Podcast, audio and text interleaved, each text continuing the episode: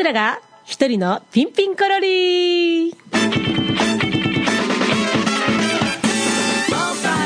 い、今夜はですね、えー相方のかおりちゃんがお休みなので、さくらが一人のピンピンコロリということで、ちょっとスペシャルバージョンでございますが、えー後ほど、今日は素敵なね、ゲストをお迎えする予定になっております。さあ、この番組は人生をとことん楽しんで、あの世に行くときはコロリと行きたい全ての人に、日常をもっと楽しく、もっと健康に、もっと豊かに過ごすためのアイデア、アイテム、そして、人生を思う存分満喫で、満喫していらっしゃる方をご紹介する番組です。皆様からのご質問、この話題について語ってほしい、歌を作ってほしいなどなど、リクエストを募集しております。メールアドレスは777アットマークコミテン .jp 777アットマークコミテン .jp ファックス番号は092-406-6210 092-406-6210皆様からのお便りをどしどしお待ちしております。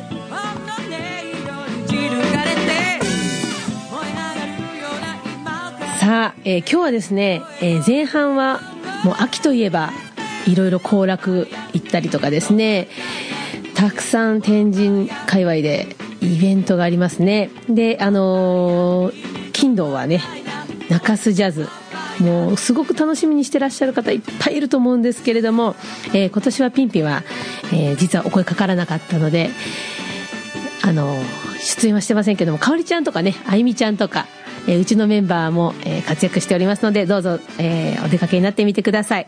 そしてですね実はあのピンピンどこでやってるんですかというまあねライブとかコンサートどっかで見たいなっていう声がいただいてるんですけども実は今週から来週にかけて無料でご観覧できるイベントが2つあります。まずはですね小倉のリバーウォークフィエスタラティーナというねあの野外のラテン満喫そしてお外でですねこうビールとか露天の美味しい食べ物を飲みながら食べながら、楽しめるラテンのお祭りがあります。これはですね12時から17時30分までの間にですねおそらく福岡中のいろんなダンサーそしてバンドえー目白押しでございます、えー私たちピンピンは12時からのステージと17時40あ16時40分からのステージとなっております。どうぞお出かけください。そして9月18日ですね。月曜日の祝日になりますが古賀市のリーパスプラザ大ホールにて、えーこちらも観覧無料のねコンサート。コンサートというよりはですねこのイベントはどちらかというとその音楽ラテン音楽の歴史ですとかなんでこのラテ音楽が、えーどんな時代時代背景から、えーこうなってああなってこれとこれが合わさって今があるんだよみたいなねそういう講座半分そしてコンサート半分というね内容になってます。実はですね今日リハだったんですけれど面白かったんですよ。カエルの歌をね題材にしていろいろアレンジをピンピンが加えていくんですけれどもねどんどんどんどん原型がなくなっていくこのカエルの歌がですね。これはぜひぜひ聞きに来てほしいですね。あの大人も子供も皆さんも楽しめるイベントとなっております。どうぞホームページの方チェックされてください。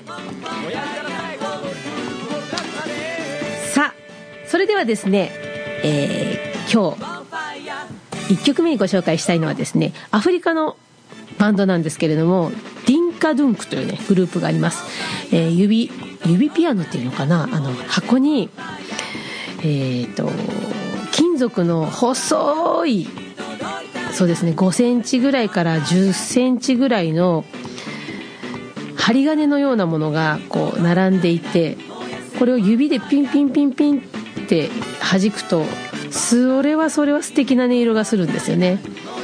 まああの早速聞いてもらった方が早いと思いますのでリンカドゥンクの「ババンバ」お聴きください。ピントコンピントゥーラピントコンピントゥーラ略してピンピン。はい9月から新しい順語になっております。ピントコンピントゥーラの、えー略してピンピン。さあ、えーディンカドゥンクのババンバババンバンどうでしたか？なんかちょっとほのほのかにねこうほわーっとしてねこうなんて言うんでしょう。西洋音楽とは違ってこう濁ってるこの感じが味というか逆に濁ってないといけないんだって言われてですね。あの実はこのカリンバっていう楽器作ったことあるんですけどもこの金属がわざと濁るように、えーと、金属のねビーズみたいなのをねつけるんです。そうするとズーっていう雑音雑音っていうかななんかこう濁った音がね入るんですけどもこれがそのアフリカ音楽では必要っていうことらしいんですよね。すごく魅力的なカリンバの楽器、えー、私も一時期持ってましたけどもね。えー、キューバに行く時に実は手放ししてしまいまして今はどこにあるのかなあのカリンバは。さあ、えー、今日のテーマトークに行ってみたいと思います。今日のテーマはこの秋絶対に食べたいものとね、えー、テーマを投げかけましたところとてもいっぱいの方が、えお便りいただきました。ありがとうございます。まずはですねじゃあ先着順に読んでいきましょう。はい。ペンネーム夏川亮さん。秋に食べ,、ま、食べたいものでしたね。私が小学生の頃秋の運動会が当たり前でした。そこで夏川家ではお弁当に必ず入っていたのが栗赤飯です。白ご飯好きな私が唯一許せたのが栗赤飯。変わってますかね？リクエストはなぜか映画「バグダッドカフェ」の主題歌の「コーリングユー」が聞きたいです。いつもリクエスト流していただいているので他にいらっしゃったらそちらでということでです。ねなんて奥ゆかしい夏川さん。ありがとうございます。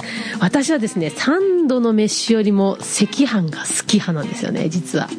あのー、でもね赤飯好きすぎるといくらでも食べてしまうので実はセーブしてます。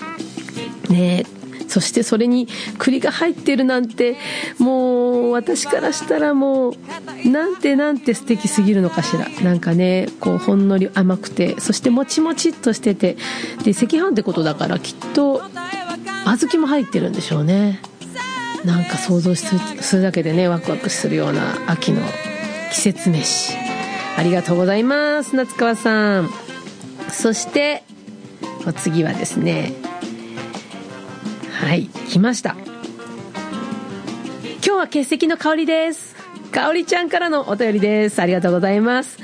この秋絶対食べたいものといえば私は断然サンマです。去年はあんまり食べる機会がなかったのですごく心残りほかほか白ご飯と一緒もいいですが大根おろしにお醤油を垂らしサンマにはかぼすをギュッと絞り美味しい日本酒でも飲みながらってのもたまりません。ということですね。かおりちゃんさすが酒飲みのお便りありがとうございます。そして次に、えー、にちかさん。にちかちゃんからは、えー、この秋は栗とサンマが食べたいです。なんてシンプルなお便りありがとうございます。やっぱ栗とサンマね秋の代名詞なんでしょうか。さあ次の方行きましょう。上林さんから。ピンピンコロリデスパイネの成績どこまで行くのか楽しみですね。福岡の野球熱とキューバが結びついて生まれてきたようなピンピンの応援歌。たくさんの人をきっと踊らせてくれるでしょう。そしてキューバのリズムで踊ってあ踊ってたんだ。とたくさんの人に驚いてもらったらとても素敵なことだと思います。リクエストもデスパイネお願いします。ということでですね上林さん実はですよデスパイヌの CD 来る途中にですねいろんな方が欲しい欲しいと言って差し上げてたらですねなくなってしまったんですね。今日かけるための CD がなんとなんとこの日に限ってないというしまいました。しまってしまいました。ごめんなさい上林さん。でちなみにですね今デスパイネ選手パ・リーグでなんとホームラン一番打ってるんですよね。本当におめでとうございます。このままの勢いでね、えー、優勝に導いてほしいなと思いますが。なんかすごいやっぱ圧倒的にサンマ栗ですね。なるほどなるほど。こういう方もいますね。この秋食べたいもの。家族ができなのでぶどう狩り梨狩りフルーツ三昧の食欲の秋にしたいですというペンネームりえさんからのお便りも来ております。やっぱね家族で楽しむといえばフルーツ狩りですよね。私実は行ったことないんですよ。行ったことあります？皆さん。あのすっごく憧れるんですよね。特にあのこう取った自分で取ったやつって絶対美味しいじゃないですか。で私がねえなんとか狩りとかこう行ったことあるのはね釣りとかね魚釣り。自分で釣った魚は本当に美味しいですよね。この時期だと何だろう。ニジマス？秋魚？なんだろう。ねあのー、ぜひぜひ私も家族ができたらフルーツ狩りしたいな。さあ、えー、沖縄からも今日はお便りいただいてます。ペンネーム中ちゃんです。中ちゃんから秋に食べたいもの。泡盛と食べる歌うたこ焼き屋さんのたこ焼きかな。笑い。まあ置いといて。福岡といえばそろそろ柿ですね。JA 朝倉の牡蠣が食べたいですが今年は北九州あ九州北北部豪雨がありましたのでどうですかね。被災された皆さんには謹んでお見舞い申し上げます。ということで随分あの地域限定のリクエストが来ましたね朝倉の牡蠣が食べたいとえー、牡蠣もですね私も何だろう食べ過ぎると体がこう冷えて便秘になるよって怒られるぐらい牡蠣大好きだったんですよねもうとってもとっても大好きそしてですね私が私がですよ秋に一番食べたいものって何だと思います皆さん多分ねマニアックでね聞いたことない人がいるんじゃないかなと思うんですけども実はね四方竹というタケノコご存知ですか皆さん？秋に旬を迎えるタケノコが実はあってですね、えーと、福岡だと浮橋が特産品としてあの栽培してるんですけれども四方竹はですねそうですね手の親指ぐらいの太さからシュッとこう伸びたような魔女の魔女の爪のようにシュッと伸びて細いんですよね。でそれをですね私はうん味噌汁に入れるのがもう最高に好きなんですよね。なんかこう秋のたけのことはちょっと違くてもう少しこううんそうですね。ほろっとしてる。なんかこうシャキシャキというよりはほろほろっとねあの繊維質がほどけるような感じでですね。また全然違う魅力があるんですよ。でもねああやっぱたけのこだなっていう感じで。是非あの多分スーパーでやっぱ見かける頻度としてはすごく少ないと思うのでもう見かけたら即買いです。見かけたら即買い。四方竹です。これはですねちょっと太い部分はね四角いんですよ。丸じゃないの。四角いから四方竹っていうらしいんですけどぜひぜひ、えー、見つけてみてください。そしてですねこの秋にもう一個だけ食べたいものがある。これはですねあの私実は鮭好きなんですね。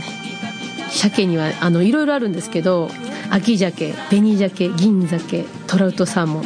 ね皆さんあの区別して買ってらっしゃいますかね？私はですねもう紅鮭を見たらキラーンって目が光るんですよ。で紅鮭ってすごいあのスーパーによってはめちゃくちゃ薄切りだったりするんですけどももうやっぱりこう1センチぐらいの太さの紅鮭がこう置いてあるともう冷蔵庫がパンパンであろうがつい手が出てしまう。そのぐらい、えー、鮭が好きなんですけどその紅鮭の中でもですね1万匹に1匹しか取れないという刑事と呼ばれてるあのお魚があるんですよね。でこれはですね、まあ、なんで1万匹に1匹かっていうと卵巣とか精巣とかが、まあ、未発達で、まあ、その産卵の準備ができないから、えー、その身にですね油が乗るわけですよ。だから普通の鮭が、えー、2%から15%とかのこの、まあ、油分だとすると15から30%ぐらい、えー、油が乗っていると。いうことでですねすごく美味しいらしいんですよね。これがもう今からシーズンを迎える秋鮭の中に1万匹に1匹の確率であのいるということなのでいつか食べたい。いやでもできれば今年食べたいなどっかで出会えないかなと思って、えー、おります。さあ、えー、皆さんどうですか？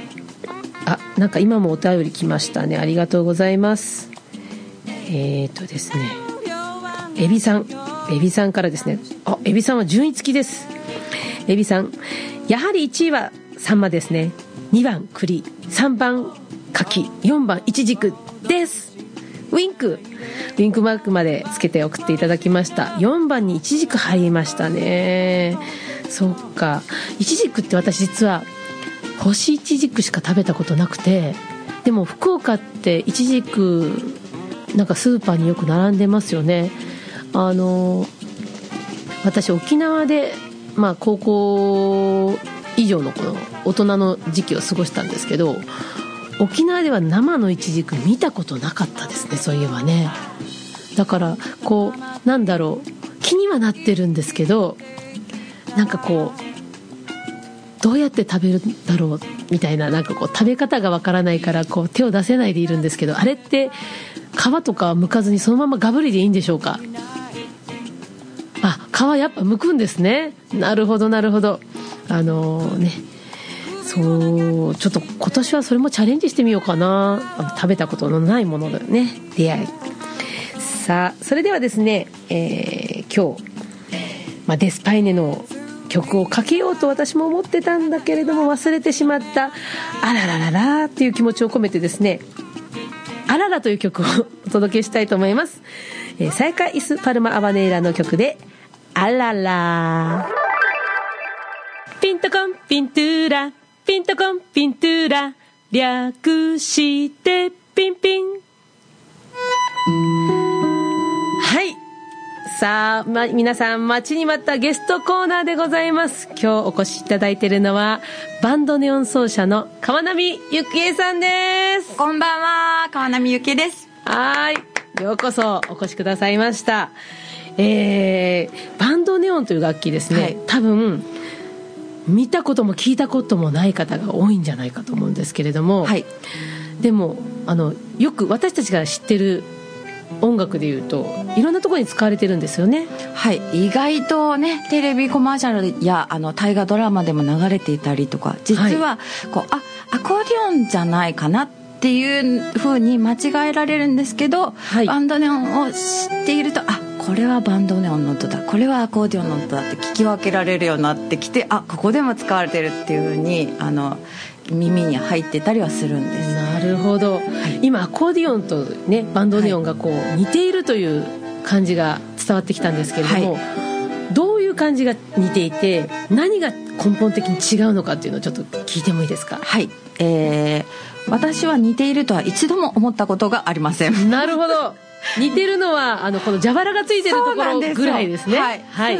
失礼いたしました。いえいえ。だけれどもしょうがないんですね。これねバンドネオンっていうのが、まあ、あの日本ではね知られてない。バンドネオンって何？バンドネオン知っと知らんばいそんなっていう感じなんで、えー、実際にどう違うか、はい。えー説明をしていますとですねアコーディオンは、はい、あのランドセルを反対にしょった感じですよね、はい、イメージとしては。お腹の、ね、上にね。はい、はい、そうですね。でちょっと長い長いですね。右に鍵盤があるのがアコーディオン、はい、で左にボタンあるんですけどあのボタンっていうのは実は和音が出たりするんですね。それは便利ですね。便利でしょ？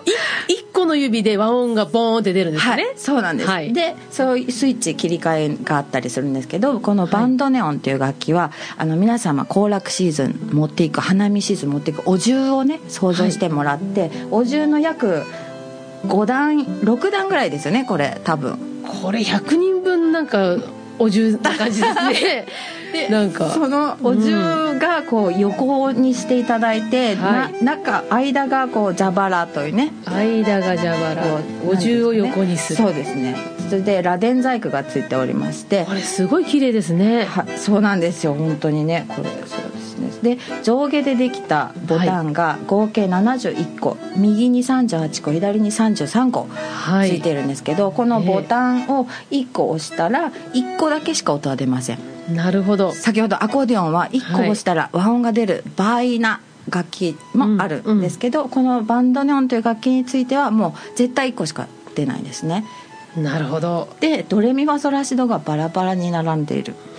であのピアノを想像すると、うん、鍵盤はどの隣はレだったりするんですよね。そうですね。でもこのバンドニョンという楽器は、ボタンがこう想像してみてください。なんかいっぱいこうなんだろう。たこ焼き器のようにね。たこ焼き器のように。はい、はい、なんんか今すっごくなんかもう33個のたこ焼きが。そうですそうです、うん。コロコロ、うん。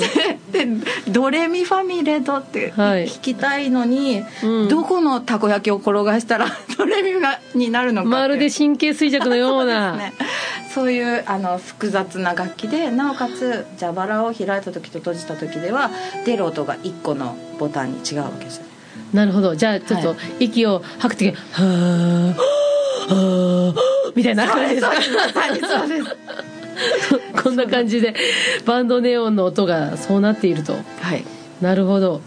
これマスドレミファソラシドってマスターするまでどのぐらい時間かかるもんですか？もうなんかそれこそわすあんまり使わない音とかはね、うん。忘れちゃうんですよ。いけませんけどね、あのあれっていうくらい、うん。あのーどれくらいっていうとねどれくらいでしょうね。どれか大変でしたね。大変ですよね、はい。はい。じゃあちょっとあのそのバンドネオンとの出会いについてちょっとお聞きしたいんですけども、い、つどこで どんなタイミングで何がきっかけで出会ったんでしょうか、ちょっと教えていただけますか？あのー今日はいいらっしゃらない香織さんはい、と私は生まれ故郷が一緒なんですね。宗像市。ええ。でその宗像市で私は高校大学で東京の方に出たんですけれども、はい。高3の冬にテレビを見てたんですね、ではい。受験の時ってこうちょっとこう精神的にもナーバスになってるじゃないですか。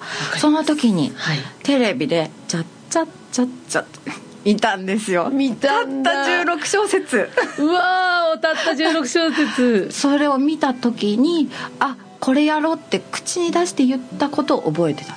自分で。あそうですか。でも本当にそれをやろうと思ってたかどうかはその時には思ってなかったんですよね、うんうん。でもこそれこれをやろうって言ってバンドネオンって言葉すら知らなかったの。をメモって、その時出演されてた演奏者の名前をメモってえで絶対テレビに出てる方だから有名だろうと思って調べてもわからないわけですよ。当時インターネットとかもえないですよね、そう。はい。でそんな中あの受験でこう東京行ってる時にたまたま見つけて、その名前をその新聞で見つけたんですよ。新聞で CD 屋さんにあったフリーのペーパーの新聞に見つけてでその方にお手紙を書いてそれであの東京にもありがたいことに無事に進学できたので、はい。外ではバンドネオン学校ではピアノというふうにあの東京生活をうわーなんかすごいジーンときた。だってなんかこう今ってはい。出会おうと思ったりとかコンタクト取ろうと思ったらうん。簡単じゃないですか。うーんでもその簡単じゃないそのいろんなそのハードルやはい。会えるかどうかもわからないその人をずっと覚えてていつか会いたいと思ってあこの人だって。見つけた時のその川波さんのこのちょっと細めの目がカッてきっと見開いたんだろうなっていう。本当ですででなんかもうその時の感感動が今の あのトークでも伝わってきました。そしてそしてはい。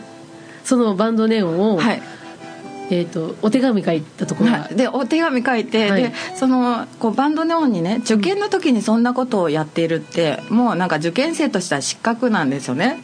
えー、そうなの？私え私受験生の時に、あの私大好きなラテンのバンドオルケスタ・デ・ラルスがはいはい解散するって言って、はい。解散コンサート行きましたけど、あすごいそれでもそういうのすごいいこうもう残りますよね残る、うん、そしてそしてごめんなさい話をいやいやいやいやでであのだからもう大学もねあのまあラ本当にラッキーだったんですね受かったけど、あの受験の合格発表とかを見に行ってもなかったんですよ、はいわざわざね飛行機代とか飛行機乗って大変じゃないですか、福岡えから東京。受験のその要は合格発表を見に行ったりとか普通なんかしてたんですね当時。はあ同じ学校から受けてでも同じ学校から受けてた子たちがいたから、うん。見てきてよっていう感じで私はきっともう落ちてるだろうからっていう感じで、うん。でそれで家にいたらあの電話がとあの受かってたよっていうのと、うん。それと郵便ポストの中にその方からのお返事が。えそれ同じ日です。か そうなんですよ。なんか持ってる。やだすごい。そうなんであ東京行けることになったのであの、一度楽器を触らせてくださいってお願いして、でそこからあの楽器を触ることになりましたその、はい。なんていうんですかね、えー、とその方から直々に習ったんですか？最初そうですね。なるほど、はい、でちなみにはい、こういう楽器って楽器店行っても売ってないじゃないですか、そうですね。なかなかね売ってないですねこれはね。どうやって手に入れたんですか？あのー当時は演奏家がこうも持ってきてたり外国のあ、はい。セカンドとかで持ってきてたりして、こうなんかあじゃあもうこれはねこうんうやりたい人たちがいるんだったら譲ってあげますよとかっていう感じで購入できたりとかっていう。ただ今はやっぱり難しくなってきてるのは事実ですね。あとコンディションがいい楽器っていうのは。この現代に入ってからうん。作られてる楽器ってあるんですか、あります。最近ね、はい。できてきてて。なんとこれ先ほど私悪魔の楽器でボタンがバラバラで難しいんですよって言ったんですけど、はいうん。ボタンが並んでるバナナがあるんですよ。なんと。ちょびっくりしました私も。見た目一緒だからあれ？と、うん。でも手の動きが違うぞと思ったら、並んでるじゃないかと、うん。なんでピアニストの方とか、はい。そういう人たちからするとアプローチしやすい。バンドネオンという名前の楽器ができてるのは事実です。なるほど。でも川波さんからしたら、今更っていう感じそうですよ。だしやっぱり私は私たちが使ってるうん。ディアトニック方式っていう、うん。あのこう開いたり閉じたりした音が違うっていう楽器の音の方が好きですね、なるほど。やっぱ音色も違う？うんどもしかしたら年代年月を経ると、うん。いいいい響きになるかもしれないですけど、うん。なんかそうですね。昔の楽器のコンディションがいいのを探し続けてます、うん。なるほど。ちなみにこのバンドネオンははい。何歳ですか、この女性に聞くようなものじゃないんですかね 年齢聞いちゃいけなかったバンドネオンに失礼しました大体1930年代のものです私が今今日持ってきてるの。かなりお年を召されてる感じですい。ねやーいいいいいい輝きをしてるんじゃないでしょうか。その輝きの音をちょっと聞かせていただきたいんですけれど、えーどうしよう。まずその川波さんの CD を皆さんにご紹介したいんですけど、はいどうでしょうか？ありがとうございます、えー2011年にギタリストと出した山口良二さんというギタリストとバンドネオン私がはい。川波幸恵で、えー、との曲なんですけれども「エルディア・ケメキエラス」という曲がありまして「思いの届く日」という曲をお送りします「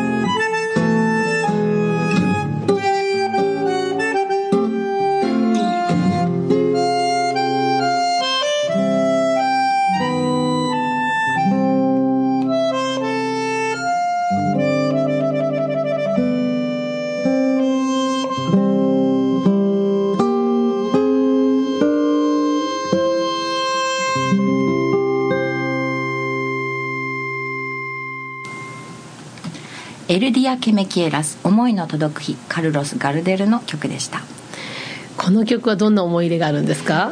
この曲はですね単語にとって唯一こう失恋してなんか悲しい曲じゃなくて、はい。恋が実った方の曲なんですね。珍しいんですよ。珍しいんですか？それって。はい。振られたとか。そうそうそうそう。男の人が「あー俺の女をあいつに取られた悔しい」みたい 可愛いですねなんかね。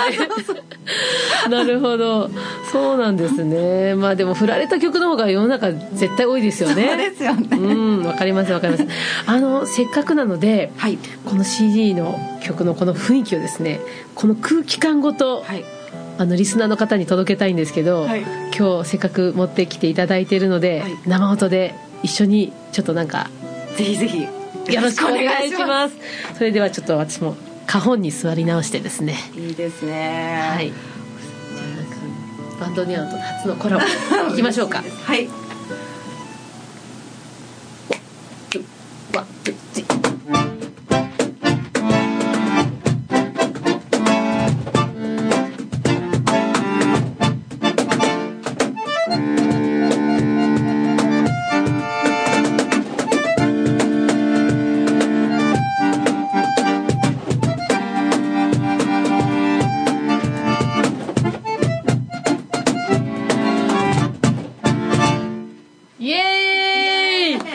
かっこいいすごいボリュームありますね。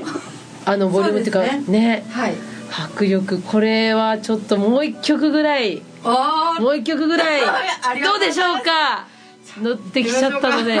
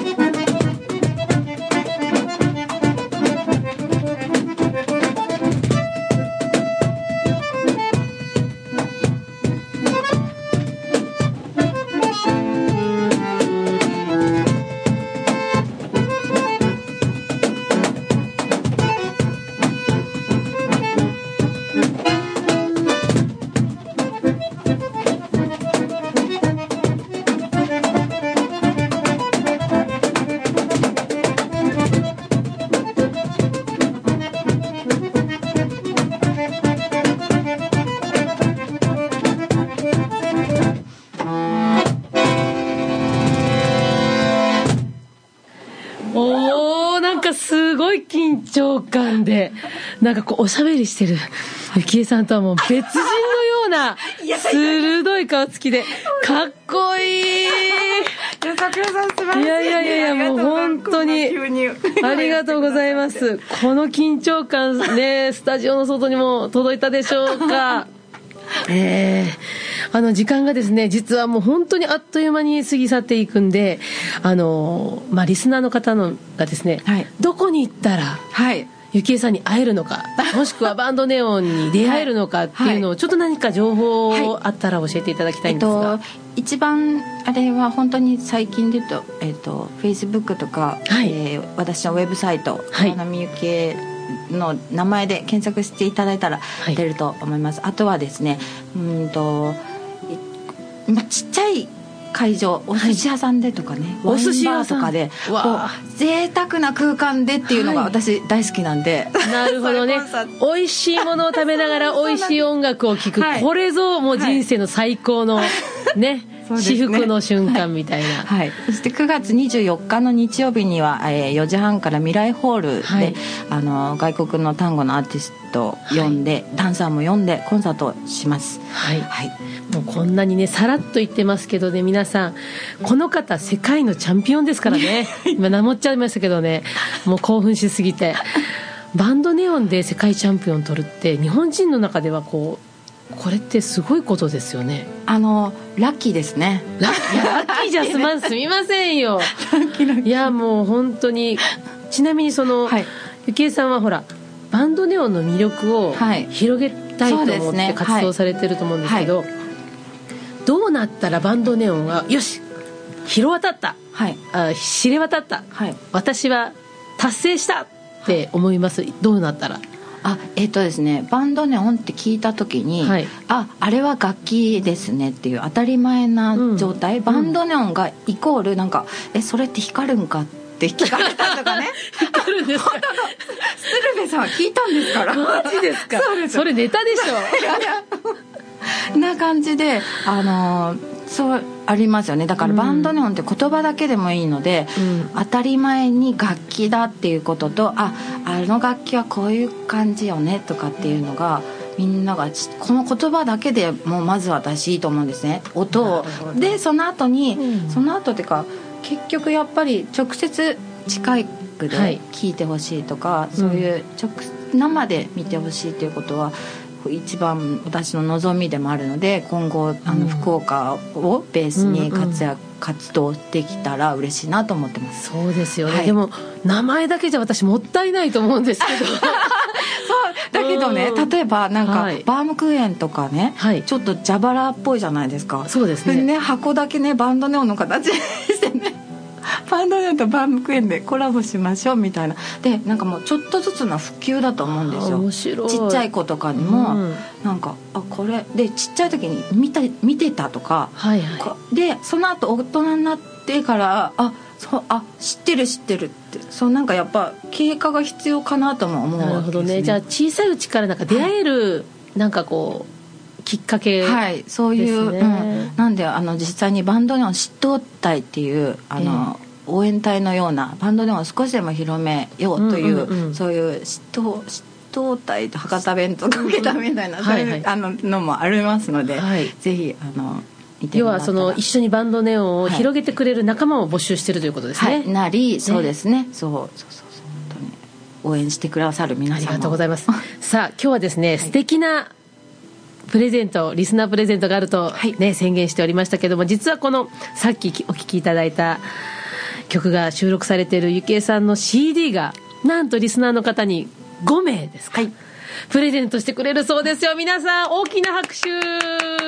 なんか一人しかいないから。かゆきえさんありがとうございます そうです。でこの CD はですね本当ね素敵なジャケットも素敵ですよね。なんかエレガントというか怪しいというか少怪ししね怪しい。これこのジャケットだけでも見てほしいです。あのあフランス人のアーティストが書いたんですけども私たちは無名だから楽器と顔だけは必ずジャケットに入れてくださいって頼んだら私の顔はないんですよ。そうなんですか。見てください。顔がない。なんとこれはシュールだ。そうなんですやばいこれ。その顔を入れてくださいって言ったのに顔がない。そうなんですよ。だけど彼のセンスは私は最初見た時は面白いと思ったので、うん。最後あのもう一回ねた一回頼んでみたらこうね、でこれを5枚手にしてくださる方は分かると思うんですけどその裏面の方の私の顔がないところに枯れ枝が刺さってたんですねそのでもやり直しでもう一回お願いしたらでいやそうじゃないなと思って それなら彼の最初のセンスを。なるほどですね。はい。はい、えー、とそのねラジオを聞いたよっていうキーワードを決めたいと思うんですけど川波さん、今ちょっとキーワードをちょっとパッと考えて発表してもらいます？キーワード。バンドネオン。あバンドネオン。はい。というキーワードを添えて、はい。プレゼント欲しいですと、はいあのぜひぜひあの番組宛てのメールかもしくはピンピンの公式 LINE 宛てにですねあいいですね。はい、お便りくださったらですね抽選で5名の方にプレゼントいたします。今日はですね本当にあっという間でもうまだまだ聞きたいことがあるんですがまた遊びに来ていただけますか？ありがとうございます。えーお別れの曲は何にしましょうか？はいえー、と「ポルーナ・カベサ首の差で」という曲です「